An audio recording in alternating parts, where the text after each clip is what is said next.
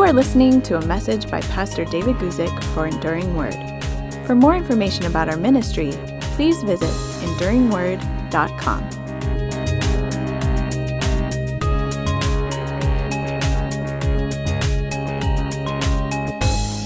Hello, everybody. I think we're just going on air right now.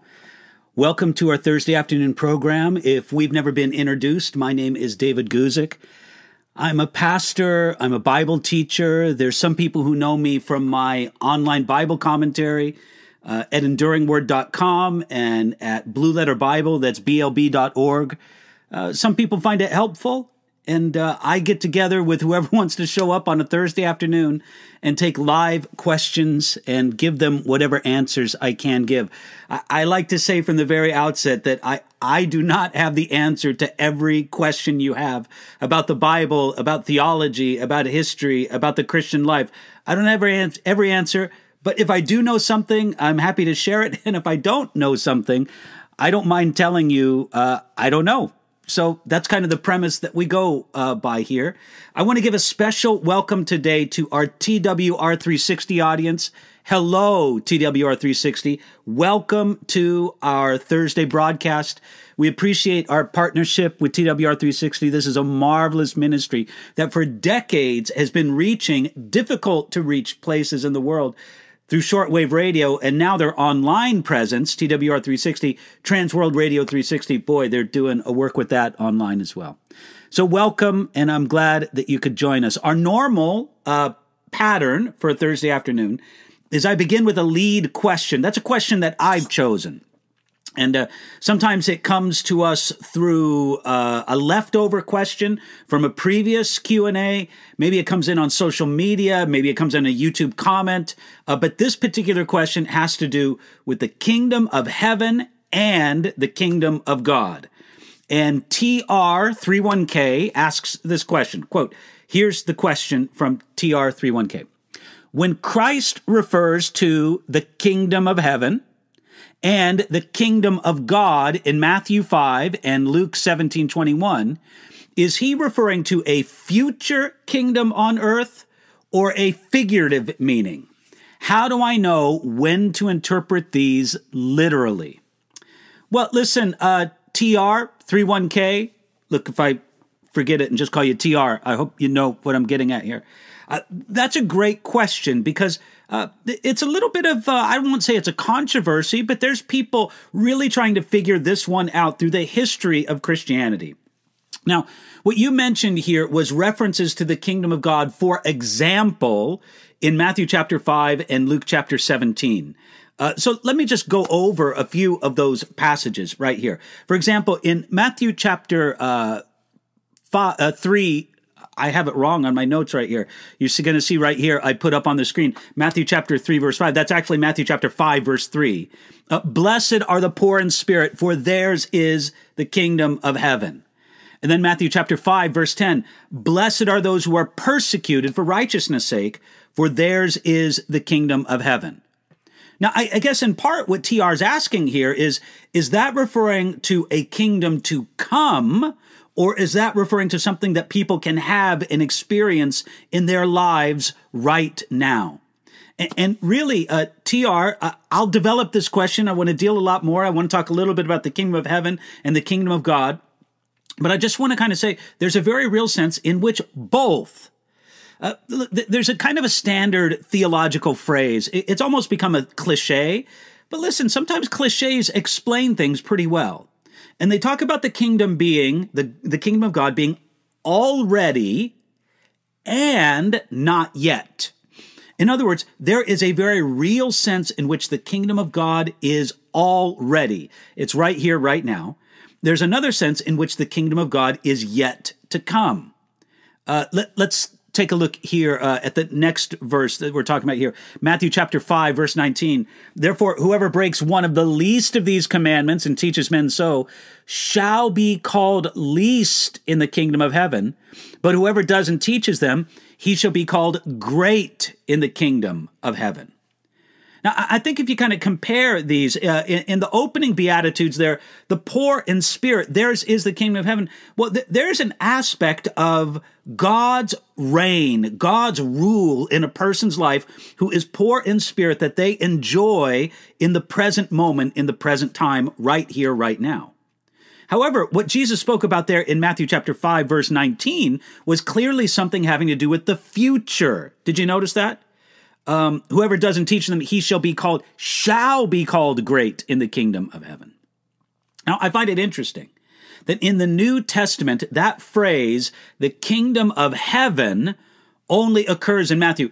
TR, I, I understand you weren't really asking about this, but this interests me, so I just want to deal with this. Um, it, it seems that sometimes Matthew uses kingdom of heaven as a replacement for the phrase kingdom of God. Uh, here's a comparison you can make here. Uh, Matthew chapter 5, verse 3. Again, I switched around my notes. Sorry about that. Uh, Matthew 5, 3. Blessed are the poor in spirit, for theirs is the kingdom of heaven. And then a similar statement Jesus made is recorded in Luke chapter 6, verse 20. Blessed are you poor, for yours is the kingdom of God. By the way, I would be one of those who would say that these were two different sermons that Jesus preached, one of them being the Sermon on the Mount, the other one being in Luke, the Sermon on the Plain. Uh, but I think that Jesus often preached themes from the Sermon on the Mount. But the whole point of it is what I want you to get here is that here in Matthew and in Luke, there's just pretty much a replacement of the idea of the kingdom of heaven for the idea of the kingdom of God. So to substitute heaven instead of saying God was common among some Jewish people in that day, who still today look for words to replace God so as to not say the word directly. Matthew's use of kingdom of heaven seems to be this indirect way of referring to God. Uh, and it's appropriate for a gospel that was written to a mainly Jewish audience. Matter of fact, Matthew, if my memory serves me correctly, is the only one of the four gospel writers to use that specific phrase, kingdom of heaven. However, I've gotta say, it is interesting to see that Matthew, even though he's the only one to use the phrase kingdom of heaven in the New Testament, uh, he uses it 33 times. He also used the phrase kingdom of God somewhere around five times. For example, in the same Sermon on the Mount, that uses the phrase kingdom of heaven five times, Jesus also referred to the kingdom of God. Look at Matthew chapter 6 verse 33. But seek first the kingdom of God and his righteousness, and all these things shall be added to you. Now, look, I'll be honest, I don't know exactly what to make of all that, other than to say that while Matthew mainly referenced to the kingdom of Jesus as the kingdom of heaven, there were occasions where he referred to it as the kingdom of God, as the other gospel writers did. But, but this gets back to TR's real question. That was sort of a side issue. W- what is the kingdom of God? Well, let me put it to you this way Jesus Christ is a king, he is the king of kings.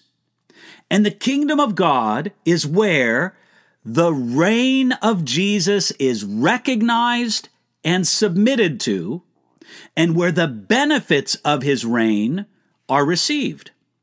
In this sense, we could say that the kingdom of God is both spiritual and material. There is a spiritual aspect to the kingdom of Jesus Christ, and there is a material aspect.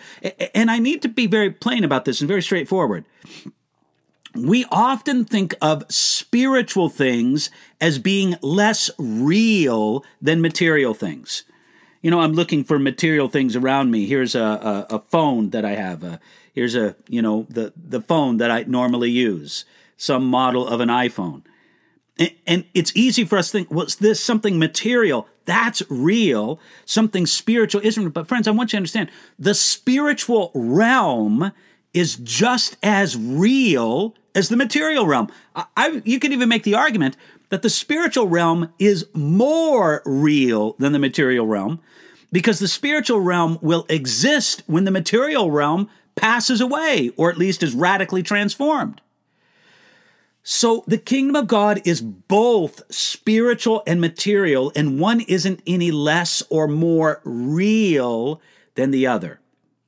And in a sense, churches, communities of Christians are, or at least should be, sort of outposts or embassies of the kingdom of God.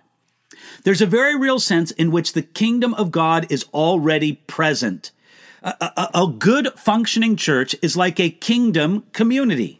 The values of God's kingdom are valued among them. The priorities of God's kingdom, the truth of God's kingdom, the holiness of God's kingdom are, are all reflected in that community. Now, of course, not perfectly. that, that's going to wait for the future.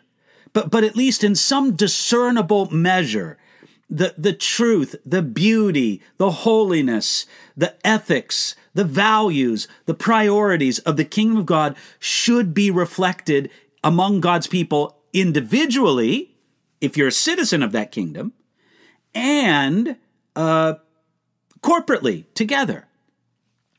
You know, I, I I am an American. I don't think that comes as a surprise to anybody. You just hear me talk, and everybody can tell that I'm an American.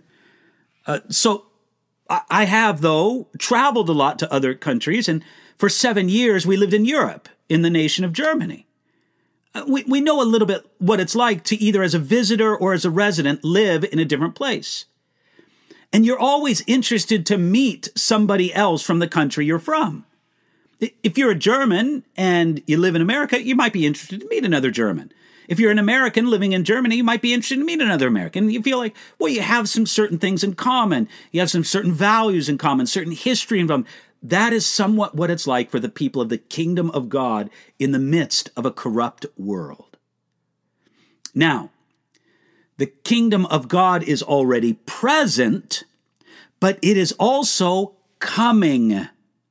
It is present now in and among God's people, but it also is to come as a material reality over all the earth.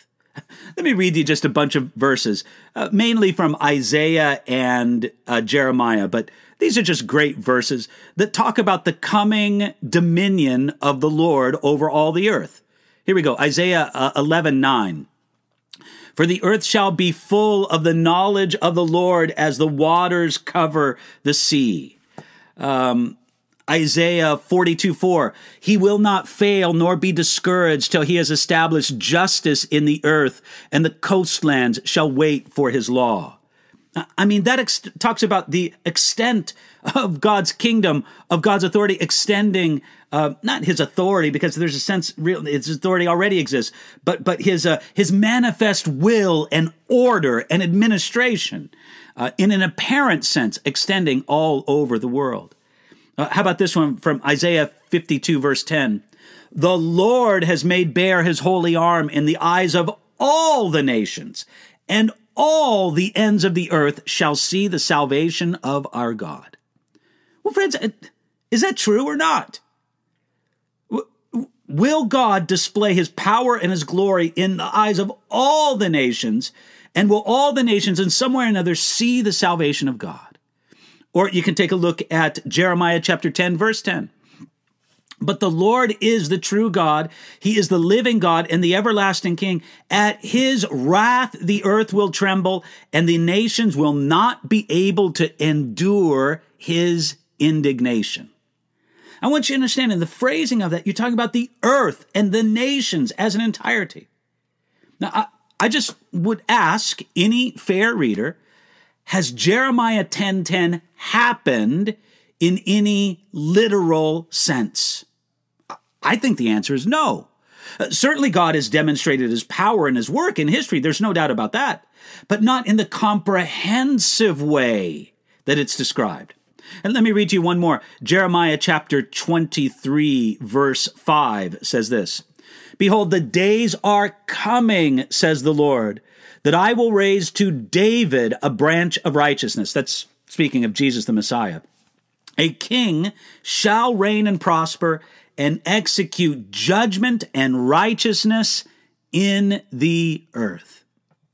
Now, friends, again, uh, certainly there's a sense in a small scale in which that has happened and is happening.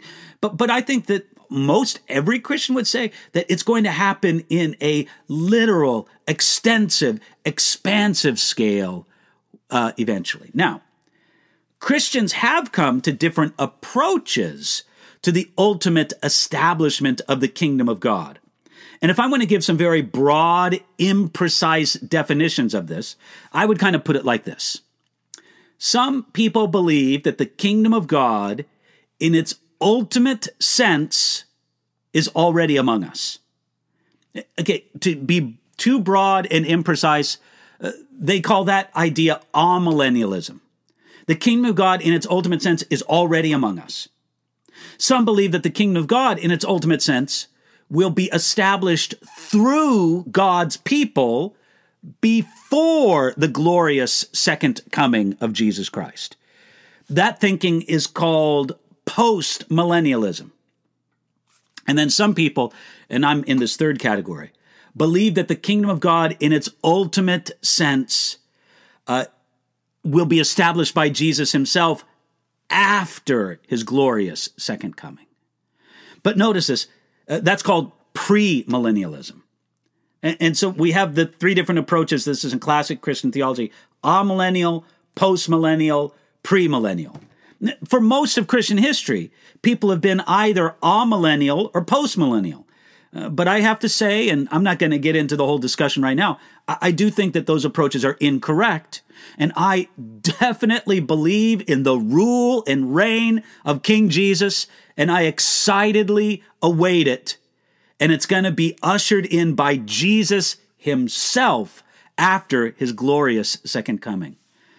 Friends, I, I got to say, I, whew, I don't know if I trust man even redeemed man on this side of the consummation of all things, to rule the world properly on Jesus' behalf. I guess that's a discussion that we're just going to have to have. Uh, if it can work, I'd like to see it in small scale. There's a lot of talk today about a uh, Christian nationalism, at least in some corners. Hey, we should have a nation for Christ. Can I just say, Praise the Lord. Wouldn't that be awesome? If there was truly a Christian nation, wouldn't that be awesome? I think it would be amazing and awesome. And especially if that nation could stay Christian. Because you can look back in a nation's history, uh, no matter what nation it is, and perhaps see a time in its past when it was more Christian. You take the nations of Europe. You can look back in the past and say there was a time in their past when they were definitely much more Christian than they are today. Uh, same thing's true uh, for the United States of America and almost every nation in the modern world. Okay, so, well, most every Western nation, I should be clear about that. In many places on the globe today, in Africa, in Asia, in Latin America, uh, those nations are as Christian now as they've ever been, or more so. But getting back to this, uh, if a it would be a glorious thing if a nation could be Christian and remain Christian. But if this is possible in the sense that people who take the title Christian nationalists take it, if this is possible, I would just say, brothers, why don't you start with a start with a city? Before you want to give us a Christian nation, give us a Christian city and give us 10, 20, 30 years. Give the world 30 or 40 years of a Christian city to show not only that can it be done, not just for one election cycle, but it's a city that can stay Christian. If that's the case, how absolutely glorious that would be. But why don't you show us? If it can happen on a big scale, it can happen on a small scale. Show us along those lines. Okay, but I do want to emphasize here that the emphasis is on the word ultimate. We don't deny that the kingdom of God is among us now in a real, not in a figurative sense, but it is a spiritual sense among God's people. The more influence God's people have in any particular city, state, or nation, then the more that city, state, or nation should look like the ultimate kingdom of God. And so it's real and among us now. But as many of those passages from the Old Testament show, one day it will be gloriously instituted by Jesus Christ, the Messiah. And he will reign over the entire earth, and the knowledge of the Lord will cover the earth as the waters cover the seas, and all the nations will bow down to Jesus. And as Psalm 2 says, kiss the Son. Yes, friends, that's real. It's going to happen. But again, I, I definitely do not believe that it's uh, for the church to accomplish on Jesus' behalf. Oh, the, the church should be working to, to have a more Christian place where they live. They should do that through evangelism, through discipleship, through wise political action and organization, all those things. But the ultimate kingdom is ushered in by Christ himself. At least that's how I see it. Now, uh, TR31K also asked about Luke chapter 17, where Jesus said, um, uh, The kingdom of God does not come with observation. And then later in verse 21, he said, The kingdom of God is within you. Um, TR31K, I, I would just want to point out that I do think that those aren't very good translations there. I do like what the ESV does, and from my research, I think this is a very good translation. Um, Jesus is just saying this the kingdom of God is not coming in ways that can be observed, nor will they say, Look, here is there or there, for behold, the kingdom of God is in the midst of you. Uh, that reply of Jesus in Luke chapter 17, he was answering hostile religious leaders who were kind of folding their arms and saying, Show us the kingdom, show us the kingdom. Jesus said, You got the kingdom right here because you have the king right here. The kingdom of God is in the midst of you. I am in the midst of you. Uh, but I, again, I don't think that takes away at all from just the general tone. So let me just get back to your basic question here, TRK. Um, many of these passages have application to both an immediate sense in how that would work out in the life of a believer and a congregation and how would it work out um, globally in the ultimate realization of the kingdom, th- then those things, when it's referring to these things happening all over the earth, you see that this is the work of Jesus Christ in his glorious second coming. And as I said before, Christians, as kingdom citizens, should be working for the betterment of culture and society around them every step of the way. Praise the Lord for that. That's what we should be doing as believers. Okay, hope I answered that for you enough TRK 30, TR31K. Um, we kind of try to give priority to questions in the side chat that uh, have to do with the lead question. Um, that's not the only criteria that, have, but that's one of the criteria that we have for taking a look here at the questions that we take a look at for the side chat. So um, let me just click a few things here and start going to the questions in the side chat. Here we go here. Um, Leo asks this question. We read about prayer and fasting in both the Old Testament and the New Testament. What are the spiritual significance of fasting and how do they, prayer and fasting, work together? Well, uh, okay, great question, Leo. Um, here if I could express the spiritual significance, now again, I, I don't think that this is the only aspect of spiritual significance. Every time we talk about fasting, I like to recommend the book by my father in law, Dedication Through Fasting and Prayer by Nils Erik Bergstrom. Um, this is a book you can get on Amazon. Just go to Amazon, look for the book Dedication Through Fasting and Prayer. You can get it in English. I think it's also available in Swedish if you'd like it there. Nils and Gunnel, if you're watching right now, God bless you. Greetings from California. But uh, take a look at this book uh, to get a great explanation. But uh, let me sum up one of the central ideas of fasting can be expressed in something Jesus said in response to Satan when Jesus was being tempted in the wilderness. Jesus said that very simple statement Man does not live by bread alone. And fasting, in one sense, I'm not saying this encompasses every good thing or every meaningful thing about fasting, because there's another important aspect of it that I'll speak about. But one of the most important things about fasting is it just recognizes that our lives depend on more than the food that we eat. Look, we just understand when you're hungry, you want to eat. We, we want food.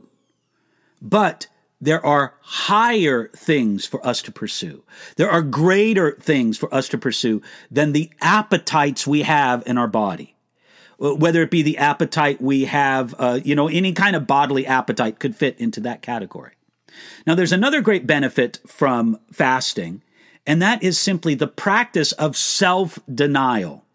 Look, it's possible for people to get off in a weird direction with self denial you know, you, read about monks of old, and maybe some people still do this, you know, kind of sleeping on uh, sharp objects, sleeping on cold floors, keeping themselves up watches through the night with ice baths and such like this. Uh, sure, it, it's possible to abuse just about anything. But that does not mean that there's not an entirely appropriate and godly place for self denial, for being able to say to this flesh, you're not in charge. God is in charge. And that's really what um, the practice of fasting does. So, uh, the relationship between prayer and fasting is uh, prayer is a way of seeking God, of appealing to Him. And fasting is a way that we prioritize God and, and align ourselves with His heart and His purpose. Prayer should have God as the priority. Fasting is a way to exercise that to say, God is in fact my priority. So, Leo, that's what I would recommend to you. And again, I just want to uh, recommend to people this book, Dedication Through Fasting and Prayer, by my father in law, Nils Bergstrom. Okay, uh, let me go on to the next question from Adonis, who asks uh, What is your definition of the word cult? What criteria must be met in order for it to be a cult? Do you believe that the Seventh day Adventist Church is a cult? Why or why not, in your view? Okay, Adonis, let me answer that question. And I, uh, Adonis, I, I love your question because you're really getting at something serious here. Christians say all the time, cult this, cult that. And unless we understand what we mean when we talk about something being a cult, then we really don't know what we're talking about. We can't come to agreement on things. So let me say, first of all, that there is an academic definition of cult. And basically, an academic definition of a cult is that it's basically any religious practice. So, an academic may look at the customs of ancient Judaism and talk about the cult of, you know, Moses instituted or something like that. So there's an academic level, but most people don't use the term in that sense. But I just want you to be aware that that academic sense of the term cult is out there. Secondly, I want you to understand that when I use the definition of a cult, I don't mean a group that's just wrong about something. This is how I I, I would um, make my definition of cult something similar to my definition of heresy. I reserve the term heresy for this that if you believe this, or if you believe what these people teach, you're going to go to hell. You won't go to heaven. You're in such denial of the biblical truth of who God is and what he did to rescue us that you are in very real peril of not going to heaven at all. Um, you're not in right relationship with God. I would put cult in the same category. Now, I do want to say one other thing, and then I'll get to your thing. So, cult, first of all, there's an academic and then there's a popular sense of it. When I use the term cult, I'm using it for things that are outside the realm of biblical Christianity. But there is also a way to speak about a cult in a sociological sense. I, look, I, I'm not big on the study of sociology, so I, I, can't maybe think of a better word. Maybe I should say a cultural sense. Get it? Cultural, cult. Anyway, um, but there's a sociological or a cultural sense of idea. In other words, there are Christian groups that have pretty good doctrine, maybe not great, but pretty good doctrine, but their social environment is cultish. The way that they treat one another, the way that the leadership works, the way that the members or followers respond to the leadership is very much with the um, social aspects of a cult. So there's social cults, and then there's theological cults. I do not believe that the Seventh day Adventist Church qualifies as a cult. Because uh, even though I do believe that there's some uh, significant error in some of their doctrines, at the same time, I would not put it in the category say that uh, if you believe what most Seventh Day Adventist pastors and churches teach, you you will it'll be impossible for you to come in right relationship with God. You won't go to heaven. So I would not put Seventh day Adventists into that category. Although, look, uh, just like in any group, there's no doubt a radical fringe in the Seventh day Adventist group that I would say, well, they are probably a cult. But by and large, my interaction with Seventh day Adventists would not lead me to the conclusion that, um, broadly speaking, they're a cult. Hope that's helpful for you there, Adonis. Thank you for the question. Here's a question that comes from Kamau. Excuse me. Going to get a drink of water here. Kamau asks this question I would like your view on 1 Timothy 3. What are the various offices outlined and how do they translate to today's church? Is there an office in church hierarchy that is appropriate for a woman to hold? Okay, Flora, let me just give it to you directly. Um, I am going to uh, honor you by speaking directly. Look, I, I know it's possible for me to just get super diplomatic and, and, and, try to uh, smooth over any differences that uh, Christians may have in these areas. But Flora, you're asking me this question. I'm so pleased that you're asking me. Um, but I'm just going to give you my answer. And again, I want to do you the honor of speaking to you directly. In 1 Timothy chapter 3, it deals with overseers. Now, that word could be translated bishops, but the, the word uh, means overseers, and it speaks of deacons. The Bible speaks of leadership in the church in three offices overseers, elders, and pastors. There is overlap between these different offices. In some sense, they seem to be combined in one, describing different functions. Um, but in other senses, it seems to be maybe a little bit of variation. For example, Paul will refer to elders who teach, implying that not all elders teach or, or handle the word of God. Um, but yet they are leaders in the congregation but they are ones that are recognized in their leadership as elders. They have oversight of the congregation as bishops. And then the third word, pastor, is used less in the New Testament, but it's definitely used. And that means of a shepherdly care that they have over the congregation. Flora, I believe that those offices are refer are reserved for qualified men in a congregation. It's, it's not just a man, any man can hold these offices. No, not at all.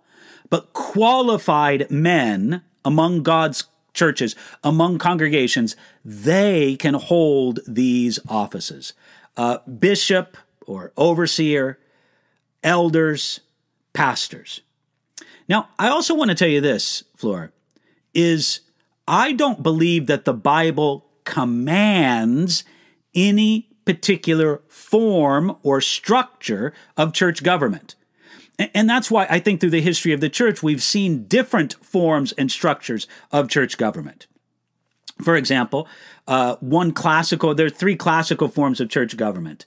Uh, there's the episcopal, which puts the uh, authority mostly in a singular leader of the church. Some people could refer to it today as the pastoral leadership model. Uh, then there's the Presbyterian or the elder led model, where uh, supposedly the church is led by a team of people who have equal authority and, um, you know, leadership clout, whatever you want to say. And then the third would be congregational. Uh, that's where the church is led by vote of the congregation. Now, I, I believe you can find at least some biblical precedent for every one of these. And I think God did that deliberately because the important thing in church leadership is not fundamentally structure. I'm not saying structure doesn't matter, but fundamentally, the most important thing in church leadership is character. Any structure of church government, Episcopal, Presbyterian, uh, or or congregational, any one of those uh, church governments, pastor led, elder led, congregation led, any one of them can work if the people in those systems are people of godly character. More important than the structure is the godliness. And that's what the emphasis is on in the New Testament. Now, you ask this question, Flora Is there an office in the church hierarchy that's appropriate for a woman to hold? Okay, I'm going to try to get very literal in the way you answered that question. Is there an office in the church hierarchy that's appropriate for women to hold? Flora, I'm going to give you the straight answer. No, I don't think so. I don't think women should hold the offices of uh, overseer, elder, pastor. Those are offices that God has reserved for qualified men. And, and, friends, if this outrages you, I recommend to you two videos that are in our YouTube library. One is where I teach through this passage in 1 Timothy chapter 2, starting at verse 12, uh, where I teach through this passage very carefully. And uh, I just discuss this important. It's not the only passage in the New Testament that speaks of this, but it's an important passage in the New Testament that speaks of this order that God has established for the church. And then I would also recommend to you another video on our YouTube channel where um, what I would say to a women pastor. If you probably just search our YouTube channel for woman pastor, you'll probably find it and, and see what that is all about. But um, I would recommend that to you as well. The, the whole thing. What would I say to a woman pastor? So um, look those up if you want to go any deeper. Now, overseer, elder, pastor. Those are offices of authority. And that implies some kind of hierarchy. There is an office that I do believe is open to women, and that's the office of deacon. There are examples in the New Testament. I believe, look, some of this stuff, there's controversy about it. People like to argue about it, but I'm just giving you my take on this. I believe that the New Testament establishes that there were woman or female deacons in the New Testament church, and we certainly know that they existed in the early church. But deacon is not fundamentally an office of authority. Is there some authority with it? Well, yes, some, but it's not in the hierarchy, so to speak. So it's an office, but it's an office focused on service, not on leadership, not on oversight, uh, not on uh, leading or ruling a congregation as an elder would do. So, Flora, you asked, is there an office in the church hierarchy that's appropriate for women to hold? I would say no. Is there an office in church ministry that's appropriate for women to hold? Absolutely. And I would say the office of deacon. That's how I would describe it most directly, Flora. So, Flora, look, I don't know you. I don't know if my answer pleases you or displeases you. Uh, that's not my responsibility. I just want you to know I'm trying to do you the respect of speaking to you directly on this. And if you want more information on those things, I really recommend to you those videos in my YouTube channel. Thank you for that, Flora. God bless you. Okay, next question comes from Daughter of the King who says, My pastor said we don't need to confess our sins because they are all forgiven. Is this true? I think this is dangerous to say. All right, daughter of the king, you, are putting me in a little bit of an awkward spot because I don't want to uh, go around undermining the authority of pastors. And maybe if your pastor was right here in the room with me and we could discuss this, maybe it would come off a little bit different. But if you were to ask me, daughter of the king, hey, uh, I don't think we need to confess our sins because they're all forgiven. David, what do you think about that? Daughter of the king, this is the answer I would give you. I would say, no, that's wrong. Because one of the passages that I think is really important in this regard is uh, First John chapter 1, verse 9. Let me see if I can pull this up here. Um, excuse me just for a moment while I try to get this set up. I don't know how successful I'll be in this. Um, let me go to this passage, First John chapter 1 verse 9. Okay, uh, yeah, wouldn't you know? I have that passage highlighted there. Okay, let me look for this here. Okay, here's the passage. Uh, if we say that we have no sin, we deceive ourselves and the truth is not in us. If we confess our sin, he is faithful and just to forgive our sins and to cleanse us from all unrighteousness. If we say that we have not sinned, we make him a liar and his word is not in us. Well, listen, daughter of the king, I'm sure you're in the same place that I am. I want his word to be in me. And and here uh, John is making it very plain. And by the way, it's very important to see. You'll see this throughout the context of First John. First John was written to believers. First John was not written to unbelievers. First John was not written as an evangelistic tract.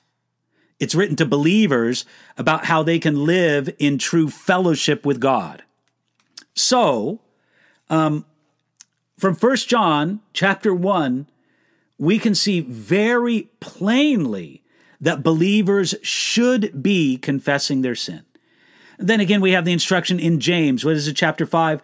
Uh, confess your sins one to another and, and be healed. So, uh, again, I, I'm going to disagree. Now, here's the point is that we don't have to confess a sin specifically for it to be covered by the blood of Jesus, for it to be accounted as paid for. Because there's no way that you or I or anybody else can confess every single sin we've ever committed. I don't think we could confess every single sin we commit in a single day, much less our whole life. So the issue is not, oh, can I confess every single sin I've ever committed? No, that's not the idea. But what John and James are getting at is to confess sins as we become aware that they are interfering, those sins are interfering with our fellowship with God. That gives us a great reason to confess our sin and come to the place of restored fellowship. It is possible for a person to be born again, to be on their way to heaven, and yet for a season, their fellowship with God is not what it should be. And that's what uh, First John was really written to address. So maybe your pastor, daughter of the king, is thinking more in terms strictly of salvation, but salvation is not the only issue here. Christians aren't concerned only with how do I get to heaven. They're concerned with how do I honor God as a disciple of Jesus Christ. And part of that will have to do with um, confessing our sin and keeping ourselves in right relationship with God.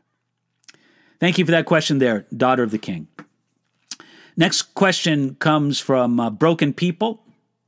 Uh, James says that God can't be tempted, and Matthew says that Jesus was led by the Spirit to be tempted. Help. Okay, well, it's absolutely true. Matthew chapter 4, verse 1 tells us that Jesus was led by the wilderness to be tempted by the devil. And James chapter 1 verse 13 says that, that God cannot be tempted by evil. Here's simple answer, broken people, and uh, I, I, it's really not too hard to comprehend. Well, maybe it is difficult to comprehend. It's it's not too hard to state. Look, Jesus was God, but he was also human. It was the humanity of Jesus that was tempted, not his divinity. And, look, this is complicated. It's possible for a person to drive such a division between the humanity and the deity of Jesus that they're trying to claim that he was two people, but he wasn't two people. He was one person. But there was nothing in the deity of Jesus that could be tempted at all. But Jesus was not only divine, he was also human. And so, kind of the quick, maybe a little bit imprecise, there's so much more to this question or to this explanation that could be given. But to give in a very basic sense, broken people, I would say this that Jesus was tempted in his humanity, not in his deity. So that's the way I would answer that. Okay, next question comes from Susan. It says, uh, John 3:16 says, "Should have everlasting life instead of will." Uh, I'm thinking because should seems not sure. What are your thoughts? Um, Susan, I don't know what specific translation that you're referring to. Uh, for God so loved the world that he gave his only begotten Son, that whosoever believes in him should not perish but have everlasting life. Um, Susan, I, I just think that you are focusing too much on that word should in the English language. Um, please remember that when we're translating from one language to another, words have certain associations, certain nuances, certain aspects to them that you know we just kind of get. Um, I, I don't think that in the original from nothing I've ever read on John chapter 3, any of the commentaries, any of the Greek commentators that I've taken a look at, I've never seen anything that would seem to indicate that there's uncertainty about that. And so any uncertainty that you or I or somebody else might read into the word should is really something that is just a uh, an artifact of the English translation. It's not an aspect of the original text. And that's why uh, translations into other languages always fall short in some regard. Uh, they do a good job, uh, but of course, it's always preferred if a person can to read something in the original. So, Susan, I hope that answers your question. But just to say, come back to the idea that in the original uh, Greek, the Koine Greek that the New Testament was written in, there's no sense in the phrasing there that it's uncertain. And the English word doesn't demand uncertainty, should, but it could imply it. Uh, that same kind of connotation or range of meaning isn't included in the original text of the New Testament. Hope that helps you there, Susan. Uh, next question comes from George, who asks Should we be able to call out the church for not living by Scripture? In other words, having the ability to help, not just to say, I'll pray for you. Could unwillingness to do this be the sin of commission, or would that be the sin of omission? Okay, well, George, uh, first of all, the sin of omission and commission. Um, if somebody has the opportunity to do good and they don't do it, that's a sin of omission. If somebody is obligated to do something and they don't do it, that is a sin of commission, maybe mingled a little bit with the sin of omission. So uh, just to kind of clear up the omission and commission thing. But George, um, you seem to be referring to a specific situation that to give a adequate judgment about would require a lot more information. But you're answering. Um, should we be able to call out the church for not living by scripture? Listen, where a church fails scripturally, it's fair enough to point it out. Um, all the while understanding and accepting that that may be the way it is in our lives too. George, one of the things we have to remember is Jesus told us very specifically in the Sermon on the Mount that we should never judge anyone else by a standard that we would not want to be judged by because God will judge us by the same standard that we judge other people by. The biggest problem is when people are very hard on others and very easy on themselves.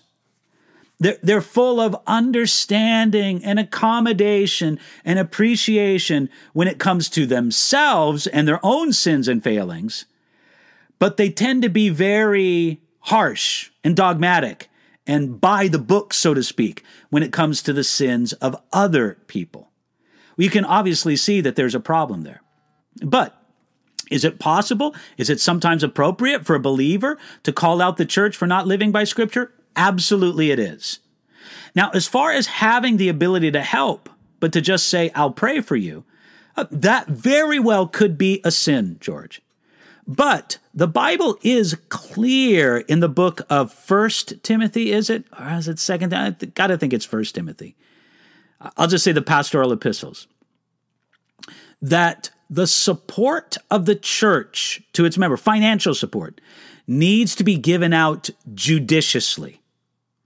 Uh, it's absolutely fair to examine the life and the morality and the conduct of those to whom the church would support, at least on any kind of regular basis. So, George, I have no idea if the situation you're referring to falls into those categories. In principle, George, what you're talking about is true, but how those principles get applied that is where it can get kind of sticky. So I hope that helps you there, George. God bless you. All right, my moderator. Gonna need to take a drink of water here. My moderator, and you know who you are, moderator, has given me a super lightning round. I don't know exactly what that means, but apparently it's super. So let's get started on a super lightning round. Ready? From Tunnelbanan Shugotre. Hello from Sweden. At what exact moment does our soul? I thought Tunnelbanan Shugotre last week was somewhere else. M- maybe he was on holiday and has come back. Welcome back, Tunnelbanan Shugotre. Uh, hello from Sweden. At what exact moment does our soul go directly to eternity? When we take our last breath, when the heart stops beating, or when the brain stops working? Um, I don't know if I can answer that specifically uh, because I, I don't know if I can say when. Why would I say that? Because of the way the death of Jesus is described on the cross. If you remember, uh, Jesus said that he had. Um, uh, that Jesus, the, the scripture said that Jesus breathed, he gave up his spirit and then breathed his last. And so that kind of gives a little bit of an indication that maybe it's tied to uh, this idea of the um, breathing the last. That would be the best information I could give, but you know, I, I, I beyond that, I couldn't really say.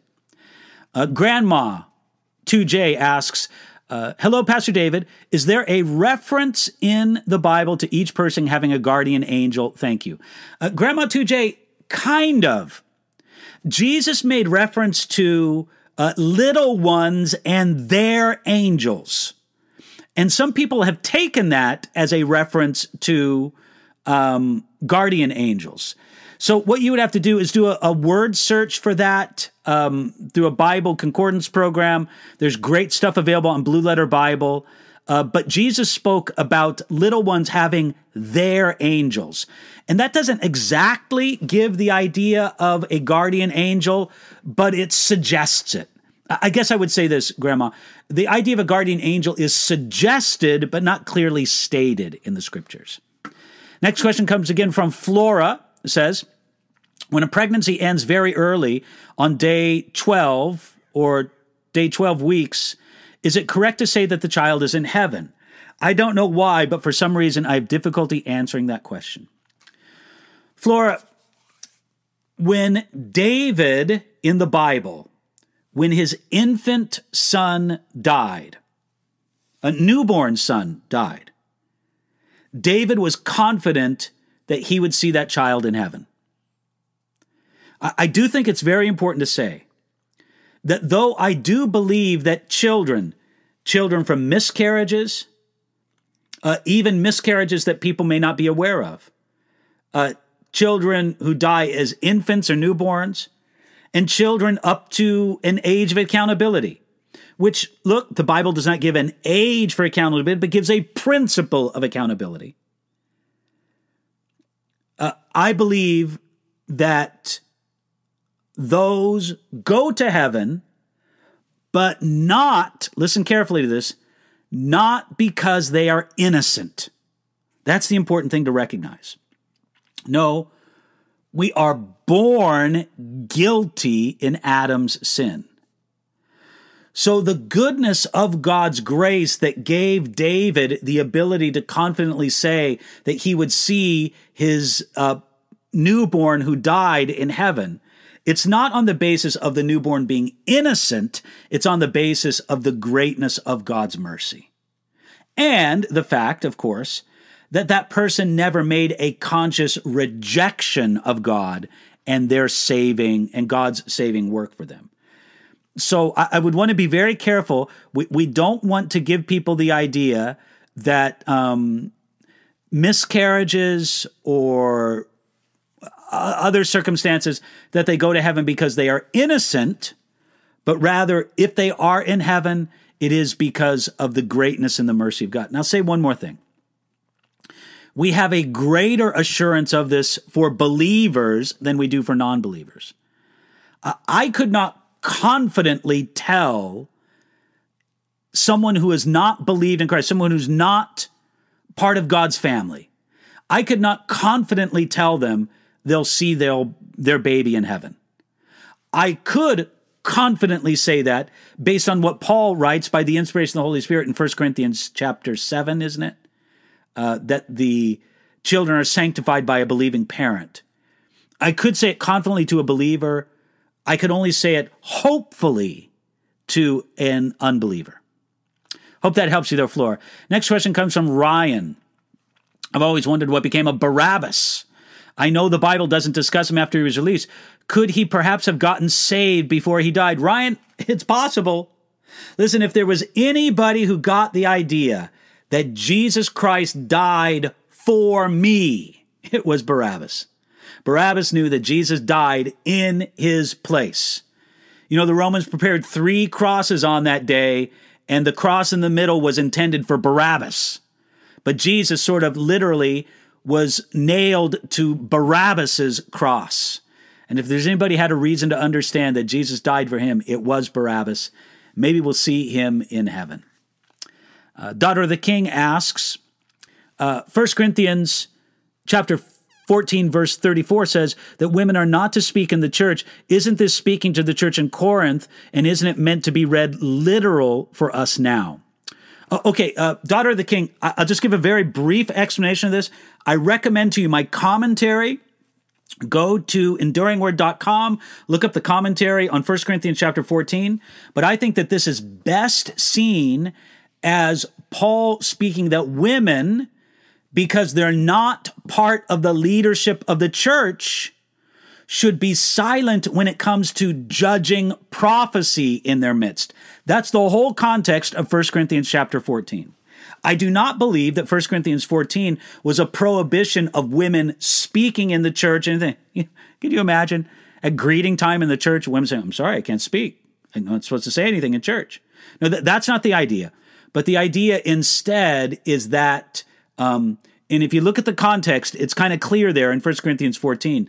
The context is that women should be silent when it comes to the judging of prophecy.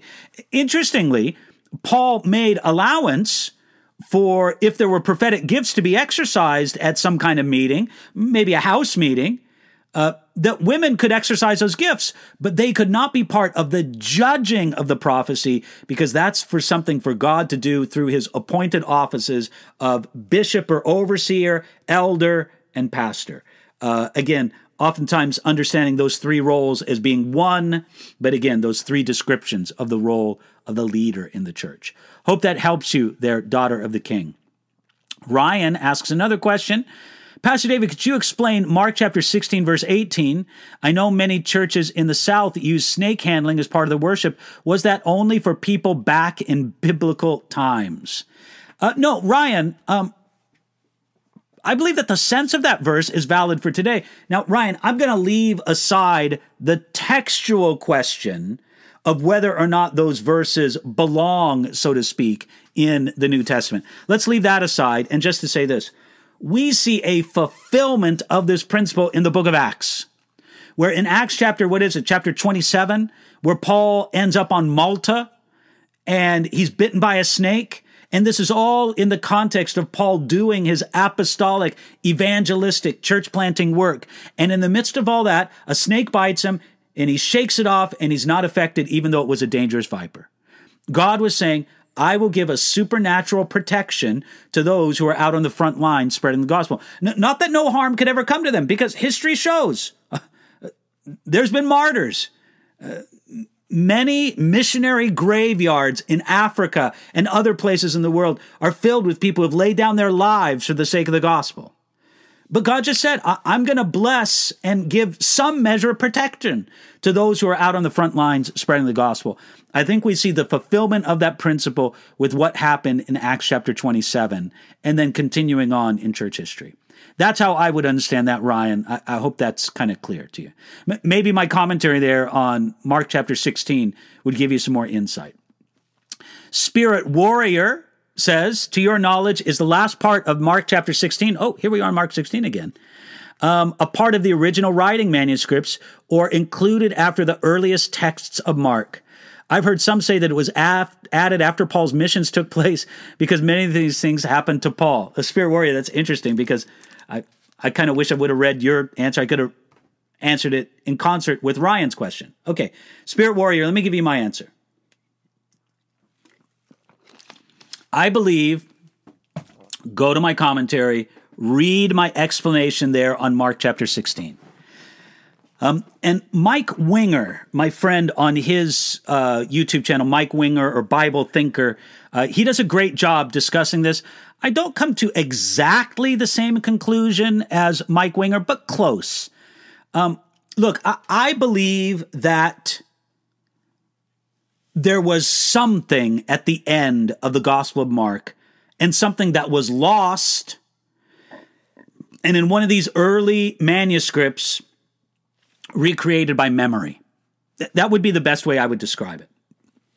The end of a scroll got torn off or damaged, or I don't want to be flippant, but spilled coffee on. And uh, the other surviving scrolls that had it in its entirety, for some reason, those were lost history. But there's one little part, somebody reconstructed it from memory, and an imperfect memory, where they kept the ideas, but some of the phrasing, some of the vocabulary was different. So I, I do believe that there's something strange about the ending of Mark. Uh, but I do believe also that there was something there, and I base a lot of that on citations from the early church fathers. The form of the Gospel of Mark that we have right now goes back a long way. It's not like it came up hundreds of years afterwards. So uh, that that's how I would explain. Go to my commentary for more insight on that.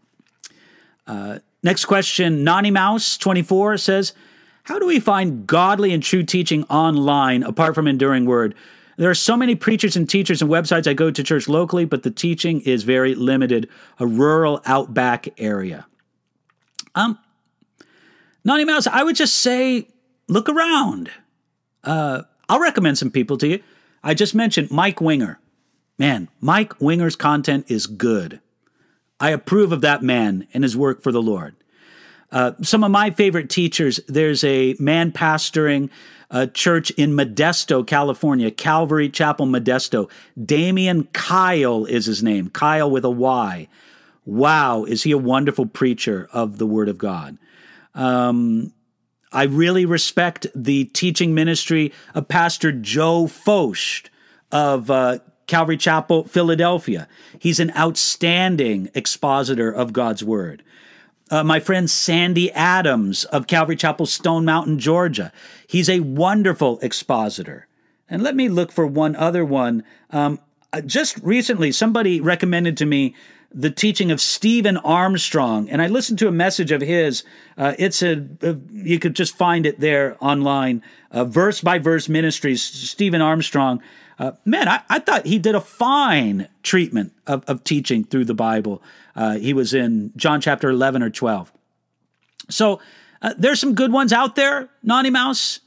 so I, I, would recommend those names to you Mike Winger, Damian Kyle, Joe Focht, Sandy Adams, uh, Dominic Dinger in uh, St. Cloud, Minnesota. Wow, what a great expositor of God's word. Um, and again, uh, this guy, Steven Anderson, that I just listened to, I, I thought he was uh, very good. So th- there's some good recommendations for you. Um, Mara Huff asks Hi, I'm watching from Miami, Florida. Can you recommend a study guide or book to help me evangelize to my family and friends?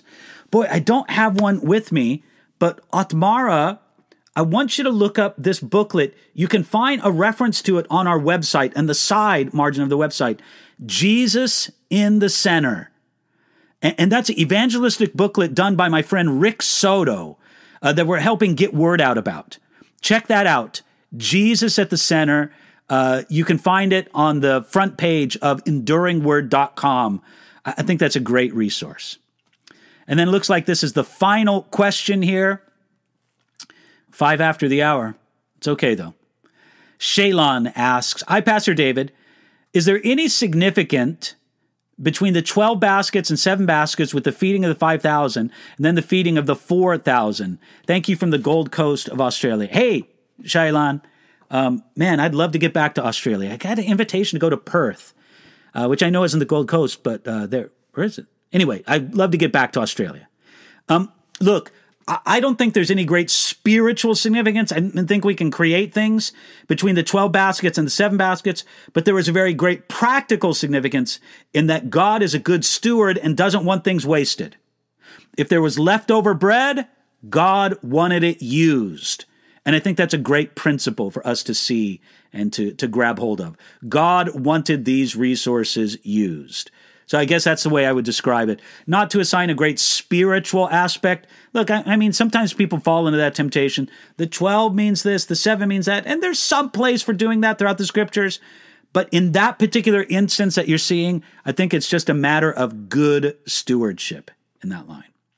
So that's about all I got to say there for that. Shailin, thank you very much. Moderator, thank you for your work today. Um, and I guess that's going to be it. Hey, I'm planning on being in town next week, so God willing, and if I live, I'll be with you this very next, uh, this very next Thursday.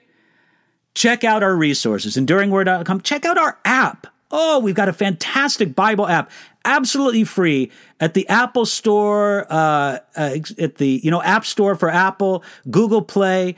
Man, is it a great way that you can access enduring word commentary right there. And um, God's doing a lot of great things through that. So thank you. I don't mind at all if you pray for our work. We love to see how God is using these Bible resources all over the world. And so pleased that you could join us today. So thanks again for joining us. And uh, I pray that it can happen again real soon. Thank you, and God bless you. You've been listening to a message by Pastor David Guzik for Enduring Word. For more information about our ministry and how to grow in your relationship with Jesus, please visit enduringword.com.